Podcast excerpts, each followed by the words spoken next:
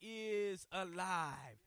Lord, we pray now you bless the preparation, the proclamation of this word. May you be glorified. May your people be blessed in Jesus' name.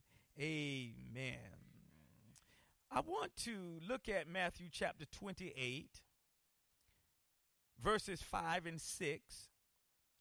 But the angel answered and said to the women, Do not be afraid, for I know that you seek Jesus who was crucified. He is not here, for he is risen, as he said. Come see the place where the Lord lay. I want to preach this morning with the help of the Holy Spirit, and I solicit your prayers from the subject what the resurrection tells us. What the resurrection tells us.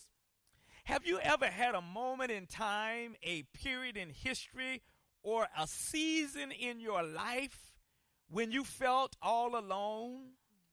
Have you ever been in deep, dark, desolate, depressing, despairing, despondent places where your dreams were shattered, your hopes diminished, your optimism had vanished? Have you ever journeyed through a valley and while on your way through this valley, you kept wishing your journey was a nightmare or bad dream from which you would soon awake and discover that it is all over. Well, if so, you can identify with the disciples of Jesus after witnessing the crucifixion. Please come with me now as the story unfolds. About a week ago, they were traveling with Jesus on his way to Jerusalem. He was riding on a donkey. They were all walking alongside him. A large crowd greeted him as he rode by. Some of them had cut palm branches and they were waving those palm branches, and others were spreading them on the way as he rode through. That day, Jesus was treated like a king. That they they cared for him like he was royalty. That day they even sang praises to his name, Hosanna, Hosanna, Hosanna in the highest. Blessed is the Son of David. Blessed is he who comes in the name of the Lord. Matthew 21 and 9. What a marvelous celebration. Can't you imagine it? What a moving salutation. What a meaningful affirmation. What a mystifying adoration. What a majestic celebration that must have been as Jesus made his way into the holy city of Jerusalem with all of the fanfare. Well, the tragedy was that this illustrious demonstration of adoration was for some sadly superficial, shamefully shallow, and sorrowfully surface.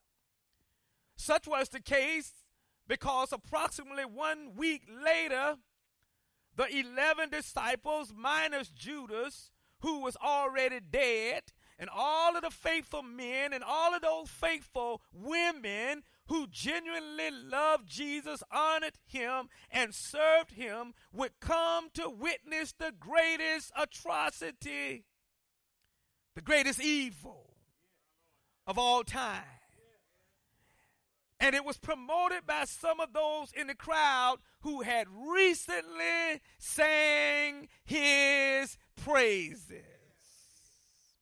Matthew 26 and 47 reports that Judas Iscariot, one of the disciples in his midst for three years of his ministry, was the conduit who set the final stage for the crucifixion in motion by betraying Jesus with a kiss. The sign of friendship the sign of trust, the sign of loyalty, the sign of togetherness was used to portray Jesus into the hands of his enemies. After which the Sanhedrin Council, which was the religious supreme court of the day, directed by Caiaphas, the high priest, interrogated Jesus. They accused him of disrespecting God, blaspheming it, by claiming to be God's son, by claiming to be the Messiah, by claiming to be the Savior of the world. Now, totally fed up, frustrated, and finished with Jesus, Caiaphas pronounced a death sentence upon him.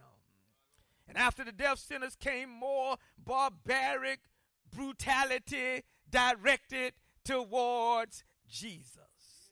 Matthew 26, verses 6 to 7 and 6 to 8 describes the scene writing, they spat in his face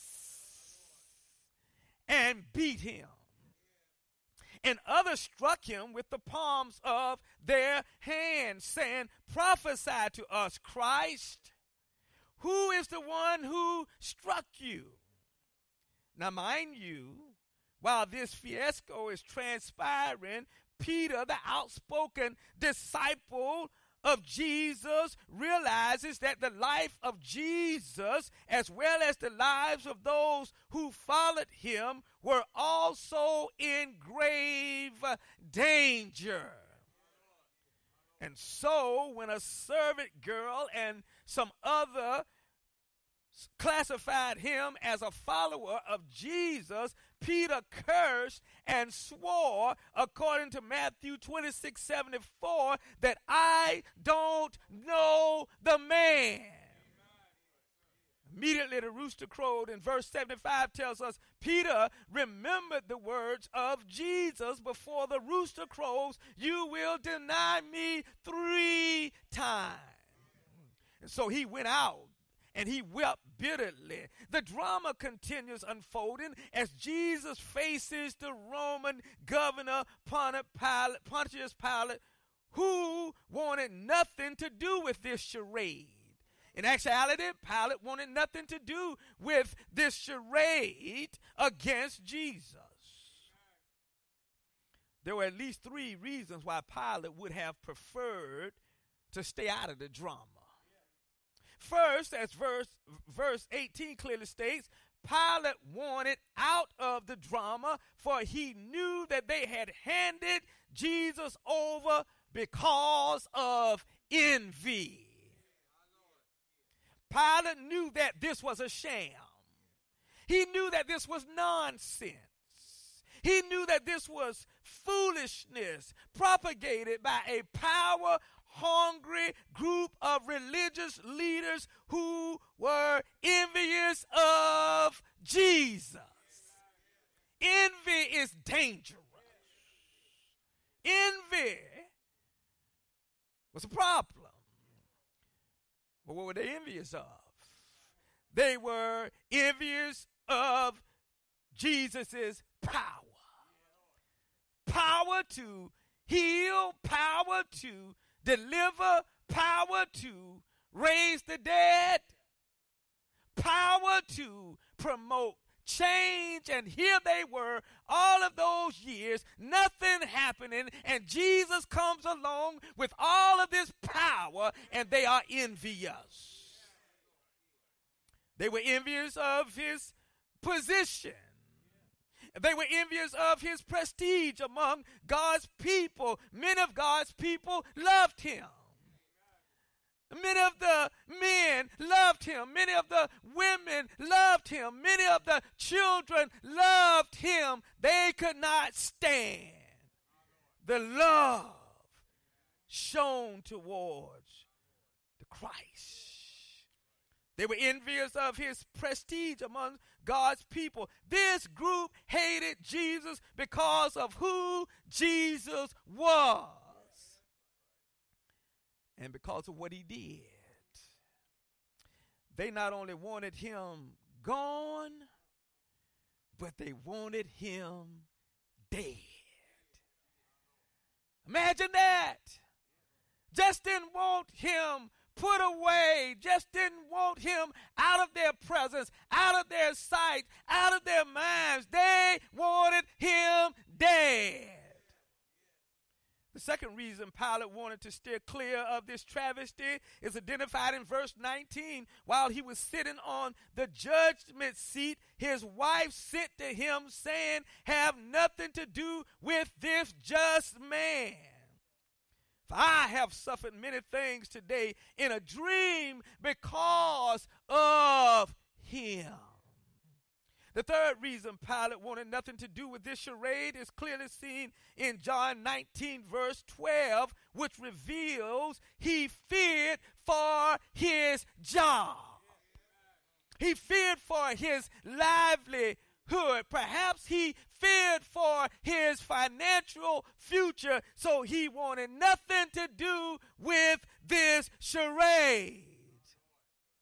Notice the words of the text, and from thenceforth Pilate sought to release him, but the Jews cried out, saying, If you let this man go, you are not Caesar's friend. Boy, that got his attention. If you let him go, you are not the emperor's friend. If you're not the emperor's friend, you are the emperor's enemy. If you are not for the emperor, you are against the emperor. That's what they say. Whoever makes himself a king, they said, speaks against Caesar. Pilate's career would be in jeopardy and perhaps his own life if word got back to the emperor Caesar that he was supporting a king other than Caesar. Now, confronted with the toughest decision of his life, Pilate tried to dodge the bullet through the implementation of a custom in which the governor used his executive power to release one prisoner. He had the power to pardon one prisoner. The stipulation, however, was that the prisoner release must be the people's choice. In other words, the people had to specify what criminal they wanted to be pardoned by the governor. Well, at the time, there was a prisoner named Barabbas. Interestingly enough, all four gospels mention him by name. Matthew 27 16 called him a notorious prisoner. Mark 15 and 7 refers to him as an insurrectionist, that is, an anti government protester who had committed murder. Luke 23 18 and 19 identifies him as a rabble rousing troublemaker who was cast into prison not by mistake, but for murder. John 18 40 says, Barabbas was a robber. From all four gospel accounts, it is crystal clear that Barabbas is not the kind of guy, if you're in your right mind, that you would want roaming around your neighborhoods. For he is a known criminal. Not only is he a known criminal, but there were some other variables about his life. He was a known criminal with no implication of spiritual transformation. There are people who do things in life. They pay their debt to society. They have a spiritual transformation. When they come out, they are completely different than the way they went in, but not Barabbas. No spiritual transformation in the life of this character. And there was no insinuation of social rehabilitation. He went in as a criminal, criminal mindset, criminal behavior, criminal attitude, criminal disposition, criminal motive, criminal goals, criminal objectives. He went in as a criminal, he came out as a criminal. Bottom line, Barabbas is bad news.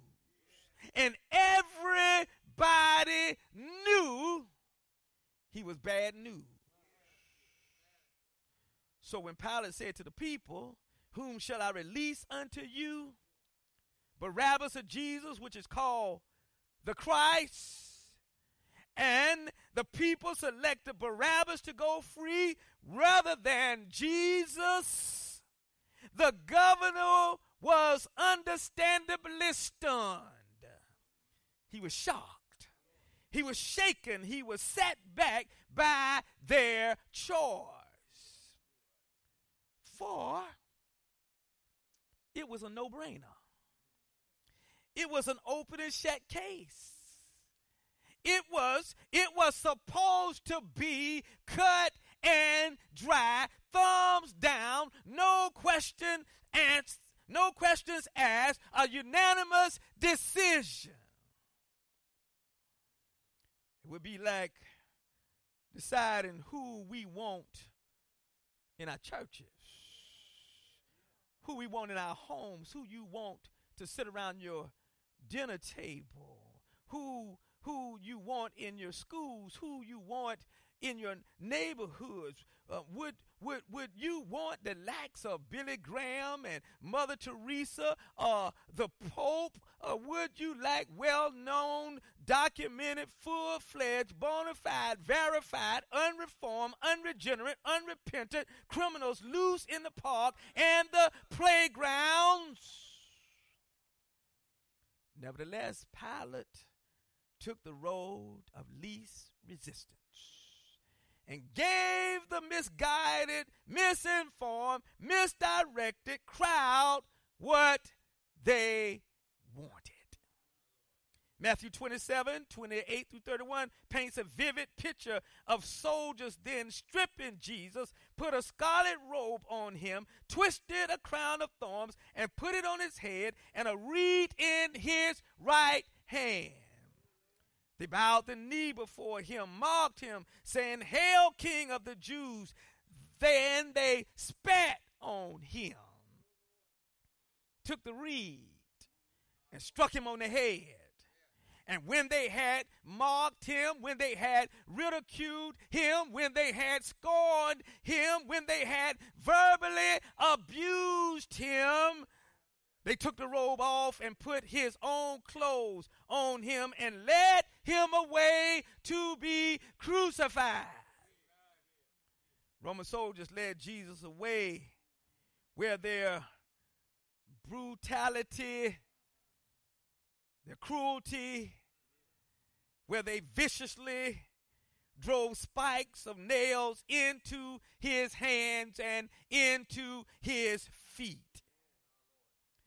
By comparing the gospel accounts, we know Jesus spoke seven times while hanging on the cross. And this is what he said.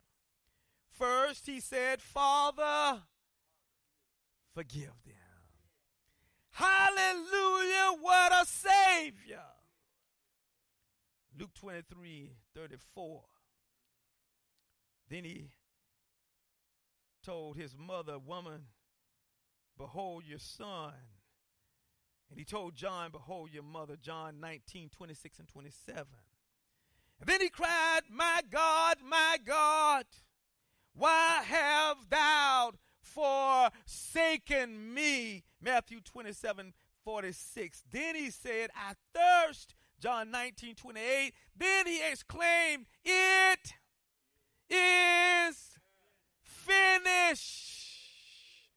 Notice he did not say, I am finished. Thank God he didn't say, I am finished, but he said, It is finished. The work of redemption is finished.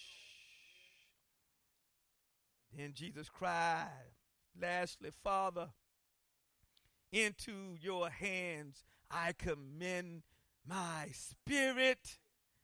And having said this, Luke 23 and 46 records he breathed his last.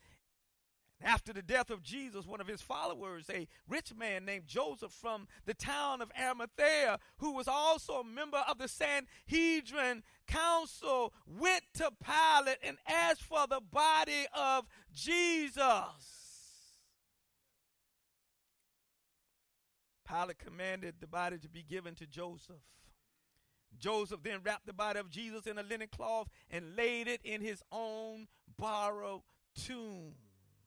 The next day, the chief priests and the Pharisees went to Pilate and said to him, Sir, we remember that deceiver said. Talk about paranoia. We remember that deceiver said, After three days I will rise again. We remember he said that. We advocate that you demand the sepulchre, the tomb be made secure until the third day. In other words, just in case. Lest his disciples, thieving group that they are, lest his disciples, deceivers that they are, lest his disciples come by night, steal his body. Then say to the people, Jesus has risen from the dead. If this happens, they went on to explain, the last deception will be worse than the first, and so it was. Pilate granted their request, and the tomb of Jesus was made secure with a seal and with a stone. Matthew 27 63 through 66.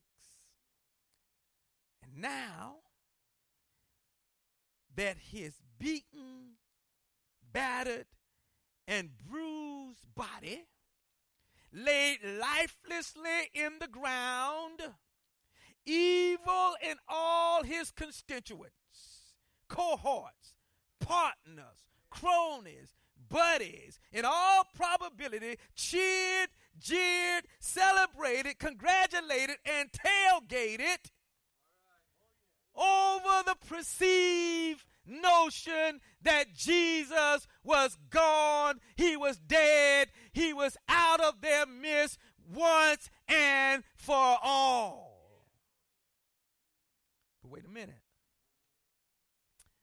That's not how the story ends.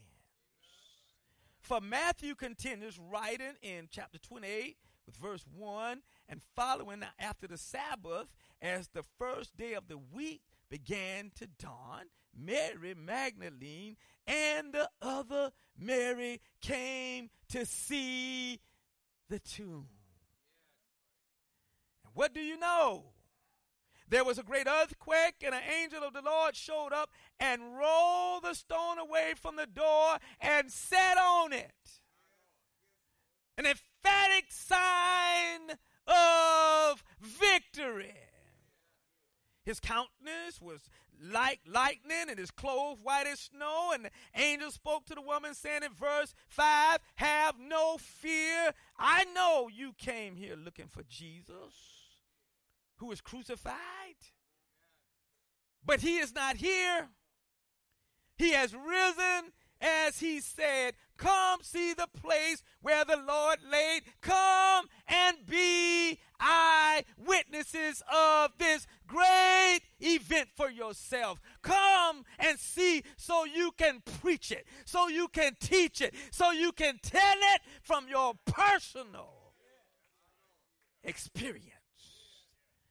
Then go quickly and tell his disciples that he has risen from the dead and will meet them in Galilee. there they will see them see him. Imagine the excitement, the enthusiasm, the joy, the glee, the celebration of these women now on their way to share the gospel, the good news of Jesus Christ. He has risen for the very first time.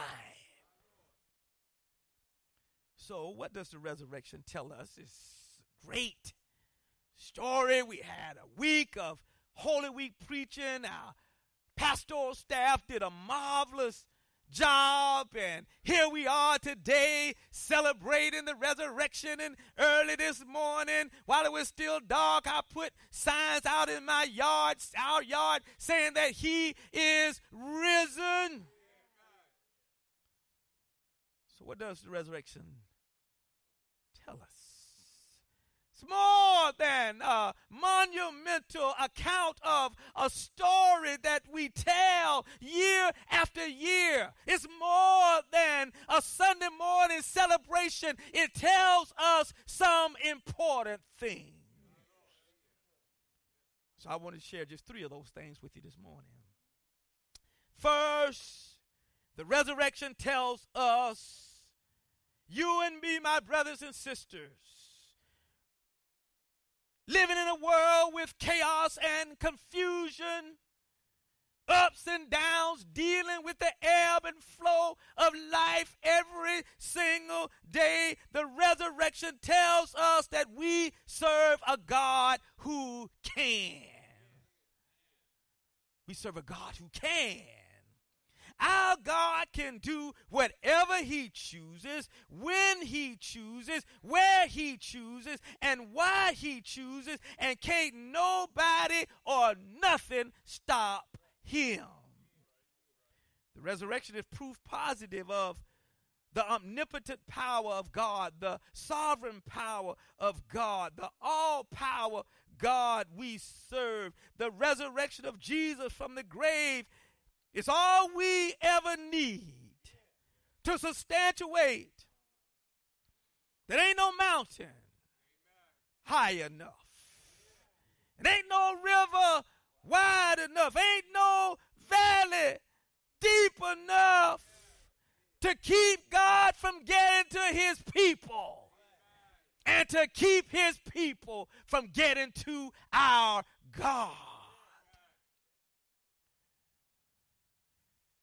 How foolish.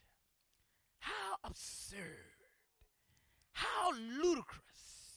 How irrational, illogical, and insane was the idea of the chief priests, Caiaphas, the Pharisees, and Pilate to think that a mere stone and a government seal could stop Jesus from rising from the dead on the third day, Sunday morning. No governments can stop Jesus.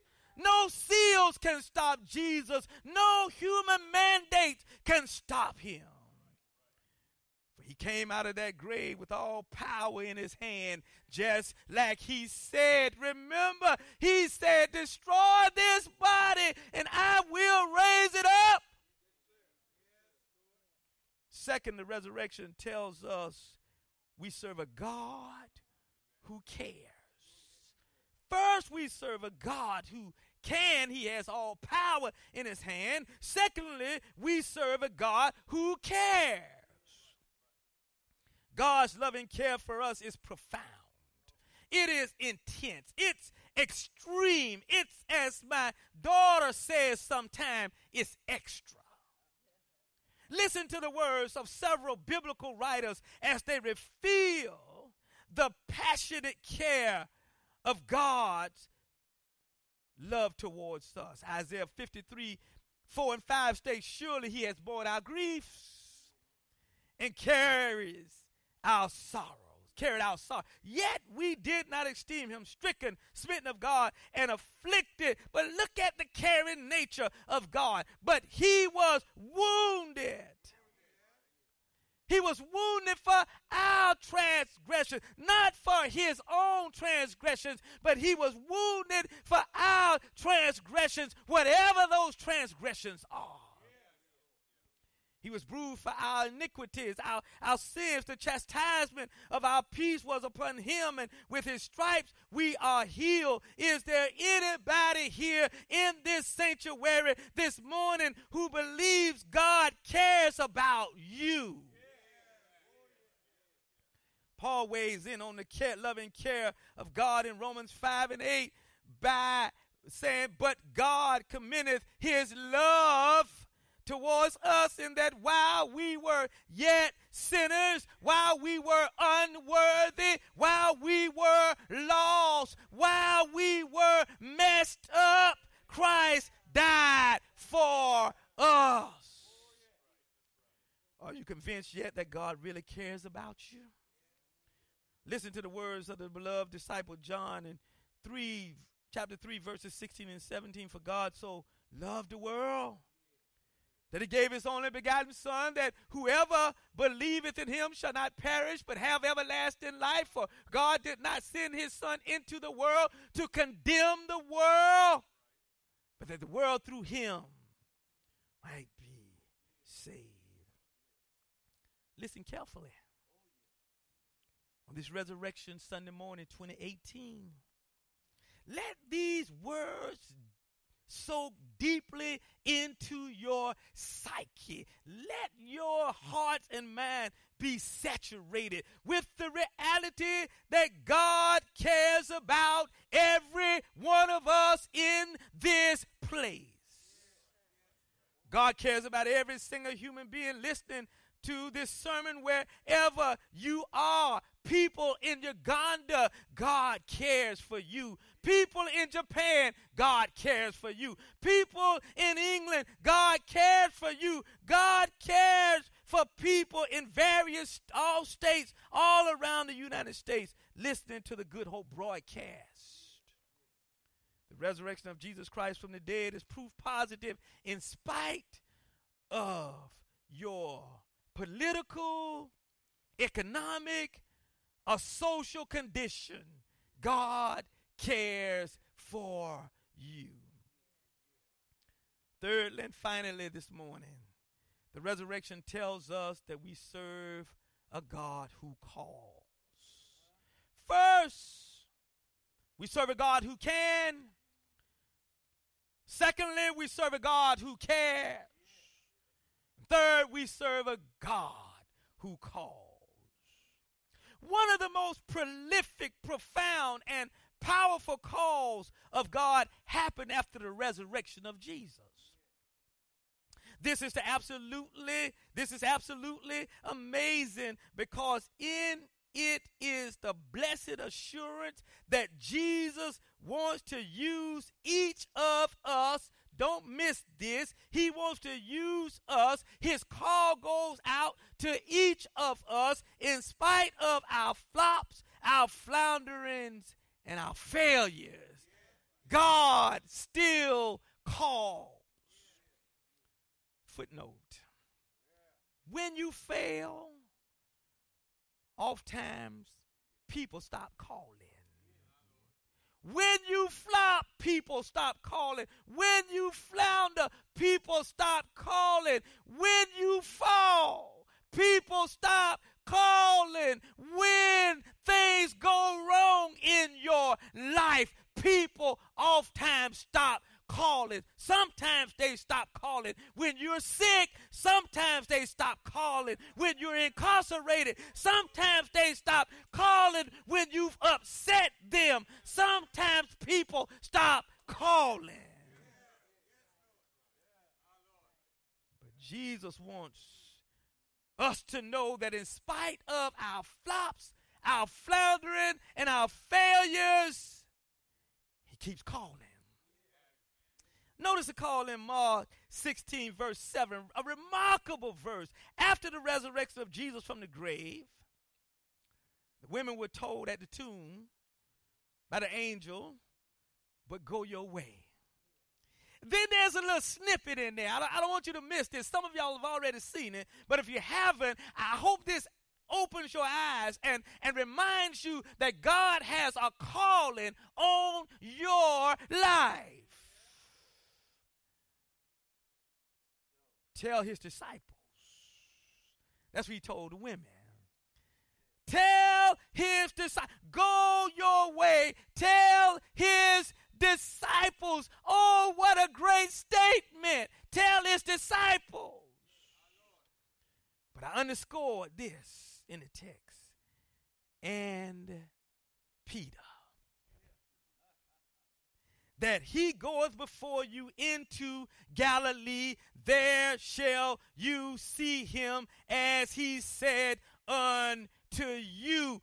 Tell his disciples and Peter. Peter got a special invitation. Why? Because Peter was distraught. Peter was devastated. Peter was isolated. Peter was crushed over the fact that he had denied Jesus and he didn't even have an opportunity to tell Jesus before he was crucified, Lord, I'm sorry. Lord, I am so ashamed of myself. Lord, I let you down. Lord, you trusted me, but I let you down. Yet, Jesus called Peter gave Peter a personal invitation. The invitation said, Let Peter know that I love him too. Let Peter know that I died on the cross for him too, in spite of the fact that he denied me, in spite of the fact that he flop founded and failed, in spite of the fact that he let me down. Make sure the letter said, make sure. Make sure that you let Peter know I still have a call on his life. Let Peter know that I rose from the grave to save him too.